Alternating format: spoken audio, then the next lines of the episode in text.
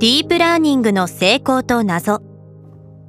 近年ディープラーニングの登場により飛躍的に性能が向上した AI は基本的にはコネクショニズムのアプローチに基づく弱い AI だ。シンボリズムの方が古典的で研究開発の数も多いと言われるが例えば囲碁の世界チャンピオンを破ったアルファ碁のように近年世間の注目を集めている AI はコネクショニズムのものが多いのである。コネクショニズムの AI は学習用のデータを大量に与える必要があり手軽に実現できるわけではない。ただ囲碁の戦略や猫の見分け方などのルールを人間が具体的にプログラミングする必要がなく情報処理の構造やパラメータの設定をデータから学習させられるので設計が比較的簡単と言える面がある。ちなみにコネクショニズムのアプローチの場合人工の知能であるにもかかわらず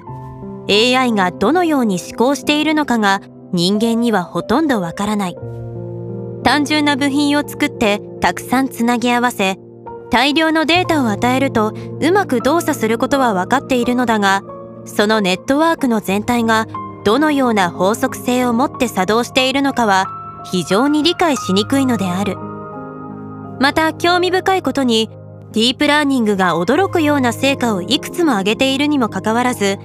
なぜこのアルゴリズムが優秀なのかが実はあまり明らかになっていない。ヘンリー・リンという物理学者は2017年の論文でその手がかりになるようないくつかの仮説を提示している。彼によると我々の生きている世界は複雑であるように見えるものの実は事物や現象がかなり偏って存在しており近隣のものからしか影響を受けないことも多いので意外と単純なモデルで正確に近似することができてしまう。そしてディープラーニングはその近似の手法として都合の良い特徴を持っているのだという。